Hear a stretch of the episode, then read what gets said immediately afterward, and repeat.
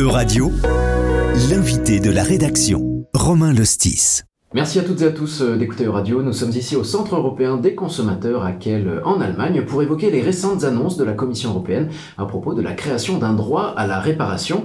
Nous sommes avec euh, Ralph Rogenbuck. Bonjour. Bonjour. Vous êtes juriste au Centre européen des consommateurs et vous avez donc tout particulièrement travaillé sur cet enjeu du droit à la réparation en Europe. Alors pour les auditeurs qui nous écoutent, est-ce que vous pouvez nous rappeler en quoi consiste justement ce, droit à la réparation? Et En fait, c'est un droit pour les consommateurs de bénéficier à une possibilité de réparation de certains produits, tout simplement, puisque à ce jour, euh, ça n'existe pas encore au niveau européen.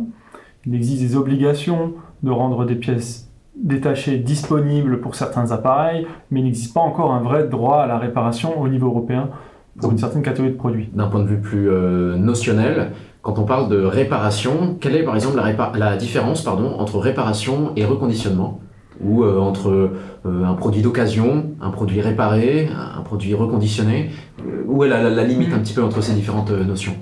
Alors le produit reconditionné, en fait, on, va devoir, en tant que vendeur, si on prend un produit reconditionné, il va falloir que le vendeur, en fait, teste les fonctionnalités du produit, hein, euh, qui, vérifie, qui fasse les tests pour, pour s'assurer que le produit répond toujours aux obligations de sécurité. Et si c'est un appareil électronique avec des données, il doit être vidé de toutes les données personnelles qui sont dessus. Et à ce moment-là, on peut considérer en France que c'est un produit reconditionné un produit d'occasion, on ne va pas forcément retester euh, ses fonctionnalités, ce genre de choses. D'ailleurs, n'importe qui peut vendre un produit d'occasion sur euh, Le Bon Coin ou Amazon. Oui, oui, bien sûr, on peut revendre. Pas besoin d'homologation. Euh, non, voilà, c'est ça. Alors que pour dire qu'un produit est reconditionné, là, il faudrait faire des, tests, et là, c'est encore une autre étape. Quoi, hein. Et donc, un produit réparé, c'est quand on change une ou plusieurs pièces voilà. sur un produit, c'est plus partiel. Oui, c'est plus partiel, et, on ne reteste pas les autres fonctionnalités, pas forcément en tout cas. Quoi. Le 22 mars dernier, donc c'est la, la Commission européenne qui a adopté une nouvelle proposition législative, puisque c'est comme ça que ça se passe dans, dans l'Union européenne. C'est la Commission européenne qui propose des,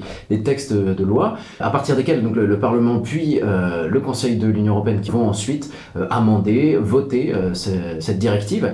Est-ce que vous pouvez nous en parler un petit peu plus? Qu'est-ce qui va changer en termes de, de, droit à la réparation? En fait, ce qui se passe, c'est que la, la, la proposition de directive prévoit ce droit à la réparation pour des produits, techniquement réparables, donc pour, certaines catégories de produits qui sont déjà visés par des mesures d'éco-conception, comme les machines à laver, la vaisselle et bientôt les téléphones. Et ce droit à la réparation, en fait, va être prévu pendant un délai de 5 à 10 ans suivant la fin de la garantie légale de conformité. Donc en gros, la garantie légale de conformité, elle est fixée à 2 ans au niveau européen à compter de la réception du produit. Ces deux ans passés, il y aurait encore 5 à 10 ans en fonction du type de produit, certains seraient 5 ans, d'autres à 10 ans, euh, pendant, ce délai-là, en fait, les fabricants euh, devront euh, réparer les produits lorsque les consommateurs le demandent. Alors bien sûr, ce sera une réparation payante, hein, comme je disais avant. Et qu'est-ce qui change par rapport à la période de sous-garantie? Ben, En fait, sous garantie, ce sera une réparation gratuite. À la charge du, vendeur. À la charge du vendeur. Ouais. Hors garantie, pendant 5 à 10 ans, en fonction du type de produit visé, le fabricant euh, devra réparer sur la demande du consommateur. Alors bien sûr, il pourra, ça sera sûrement payant, ça sera rarement gratuit, mais euh, le consommateur devra avoir ce droit à la réparation en fait. Grâce à ces nouvelles règles. grâce à ces nouvelles règles. ne serait-ce que obtenir une réparation, c'est déjà super puisque euh, très souvent, les consommateurs lambda ne vont pas savoir réparer un produit, et même la simple disponibilité de pièces détachées va peut-être parfois lui permettre de faire certaines réparations lui-même, mais, il n'est pas technicien, le consommateur. Donc c'est tout le problème. C'est pour ça que là, sur une certaine catégorie de produits, maintenant, l'Union européenne veut vraiment mettre ça en place. Euh, au, niveau de la France, par contre, il y a quand même eu déjà des efforts qui ont été faits. La France est quand même pionnière hein, en matière de question de réparabilité, ça il faut le dire, puisqu'il y a premièrement un indice de réparabilité pour certains produits tels que les ordinateurs, smartphones. Euh, donc ça c'est quand même assez intéressant. Donc ça permet de mesurer à quel point un produit peut ou oui, pas. Avec une notation sur des sur, sur à quel point c'est facile ou pas de, réparer. Euh, oui, ouais, et avec des critères de, de, démontabilité du produit, euh, d'entretien, d'utilisation. Et moi je suis allé voir un petit peu, j'ai vu que la France aussi avait mis en place un site web longuevieauxobjets.gouv. Oui. Il se trouve que le site est en maintenance. Coïncidence, je ne sais pas. je pense pas que c'est encore une coïncidence, mais, mais par contre, euh, ce que la proposition de directive prévoit également, c'est de créer une plateforme en ligne par pays hein, euh, qui serait un petit peu, je pense, à l'image de longue vie aux objets. Euh, c'est une plateforme en fait qui devrait faciliter les recherches pour les consommateurs de réparateurs en fait, et aussi de vendeurs de produits reconditionnés. Par Donc une plateforme qui dépendrait de l'Union européenne? Alors, pas forcément qui dépendrait de l'Union européenne, mais qui serait rendue obligatoire dans, chaque État membre. Donc la proposition entend par là que chaque État membre doit mettre en place une telle plateforme. Donc c'est une plateforme d'échange où les réparateurs pourront s'inscrire et les consommateurs pourront faire des recherches locales pour trouver des réparateurs locaux. Euh, c'est encore assez général hein, au niveau de la proposition. Qui dit droit, dit donc sera-t-il contraignant ce droit? Oui, alors ça reste une directive, euh, mais elle va quand même contraindre les États membres d'une manière harmonisée, puisque c'est une directive d'harmonisation maximale. Ça veut dire que les États ne pourront pas créer une législation qui, qui, serait divergente hein, finalement de cette directive. Alors, ils, pourront, ils pourront par contre prévoir d'autres mesures complémentaires. complémentaires, comme par exemple en réduisant encore les TVA à la réparation. Ça peut être des moyens. C'est une mesure qui est déjà en place dans qui est déjà en place dans une dizaine ou douzaine de pays, il me semble, euh, mais ça pourrait encore être complété, peut-être pour plus de produits, pour plus de prestations. Donc ça, ce sont des solutions qui peuvent être des à côté finalement qui ne sont pas prévus par la directive et pour lesquels les États membres peuvent légiférer. Mais par contre, ce qui est prévu là par la directive, il faudra quand même le respecter de cette manière-là. Qui sera responsable du coup? Les États, les commerçants, les, producteurs, les, fabricants d'objets? C'est les producteurs en premier lieu. Et si le producteur n'est pas basé dans l'Union Européenne, puisque ça c'est quand même souvent le cas aussi, ça sera son représentant ou à défaut son importateur, son distributeur. Donc il y a une chaîne un petit peu d'acteurs qui va être euh, responsable en fonction de la situation. Et c'est là-dessus que nous, on se pose aussi un peu des questions sur la mise en œuvre, euh, comment ça va se passer. Euh, quand le fabricant ne sera pas basé dans l'Union Européenne, est-ce que ça va bien fonctionner? On attend aussi peut-être de voir un petit peu si le texte va évoluer avec les, amendements.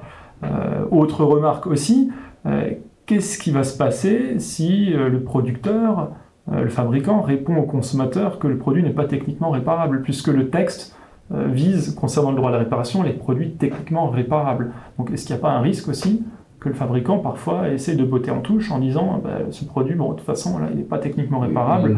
Une, zone grise. Une zone grise. Alors c'est là que nous, on souhaite aussi qu'il y ait peut-être plus de détails dans, dans, le texte final. Parce que le problème, dans, c'est qu'on ne sait pas comment va être calculé finalement le prix de la réparation non plus. Hein, puisque pour le moment, dans la, dans la proposition euh, de directive, il n'y a pas grand-chose à ce sujet-là. Donc on aimerait bien aussi savoir un peu comment ça va être calculé. Qu'est-ce qui va être pris en charge? Est-ce que c'est juste le prix de la pièce de rechange? Est-ce que ça va être le prix de la manœuvre? Est-ce que ça va être le prix du transport? Donc là aussi, on est un petit peu euh, encore dans l'attente finalement. À ce stade préalable du texte de directive, qu'en pensez-vous? Est-ce que vous êtes plutôt satisfait des éléments qui sont, euh, qui sont apportés? Ben, on trouve que c'est encore insuffisant et le texte est encore, euh, comment dire, manque encore de précision, euh, je dirais, puisque le droit à la réparation, comme je disais avant, je reprends un peu mes propos, euh, prévoit euh, cette obligation pour les fabricants de réparer des produits techniquement réparables, mais quelle est la définition du produit techniquement réparable? Ça, c'est un petit peu la question qu'on se pose, vraiment au niveau du droit à la réparation en soi. Après, euh, la proposition de directive prévoit aussi que les fabricants vont devoir informer, hein, les producteurs vont devoir informer les consommateurs de ce droit à la réparation. Par exemple, par le biais de cette plateforme en ligne dont on parlait avant, qui ressemblerait peut-être un peu à longue vie aux objets. Mais euh, comment le consommateur peut-il être informé? Est-ce qu'il va penser lui-même aller vers cette plateforme pour s'informer? Nous, on pense qu'il faudrait qu'il y ait des canaux de communication euh, beaucoup plus importants et que le consommateur sache que ce droit existe. Donc ça, ça nous semble encore assez peu précis. On espère que ben, les, détails vont se faire euh, au cours des, débats, hein, évidemment. Euh, on aurait souhaité aussi euh, qu'il y ait peut-être une, comment dire, une disponibilité des, pièces détachées aux réparateurs pour tout type de produit. Enfin, un autre aspect qui a motivé et qui est, lié à, ce projet de directive européenne sur le droit à la réparation, c'est l'aspect environnemental. Euh, je crois savoir que ce texte s'inscrit aussi dans les objectifs du, pacte vert européen, du, Green Deal. Oui, tout à fait. C'est vrai que le consommateur, ben, s'il ne peut pas réparer le produit, qu'est-ce qu'il va faire très souvent? Eh ben, il va le mettre à la déchetterie. Si on peut réparer le produit, ça, évitera de devoir le, jeter à la casse et, surtout, ben, on, s'éloigne alors de cette tendance de de, surconsommation hein, qui consiste à acheter et racheter euh, dès que, dès que le produit a le moindre problème. Donc effectivement, ça s'inscrit dans, ce paquet de, de, mesures de la Commission européenne et on est content que ce droit arrive. Par contre, maintenant, c'est vrai qu'il faudrait que ce soit plus précis, peut-être dans les textes, pour que ce soit un droit encore plus effectif, hein, un droit vraiment universel à la réparation au niveau européen en tout cas, évidemment. En tout cas, moi je vous dis un grand merci euh, Ralph Rugenbuck pour avoir euh, répondu à nos questions. Et un grand merci à toutes et à tous pour votre attention et à bientôt. Euradio vous a présenté l'invité de la rédaction. Retrouvez les podcasts de la rédaction dès maintenant sur euradio.fr.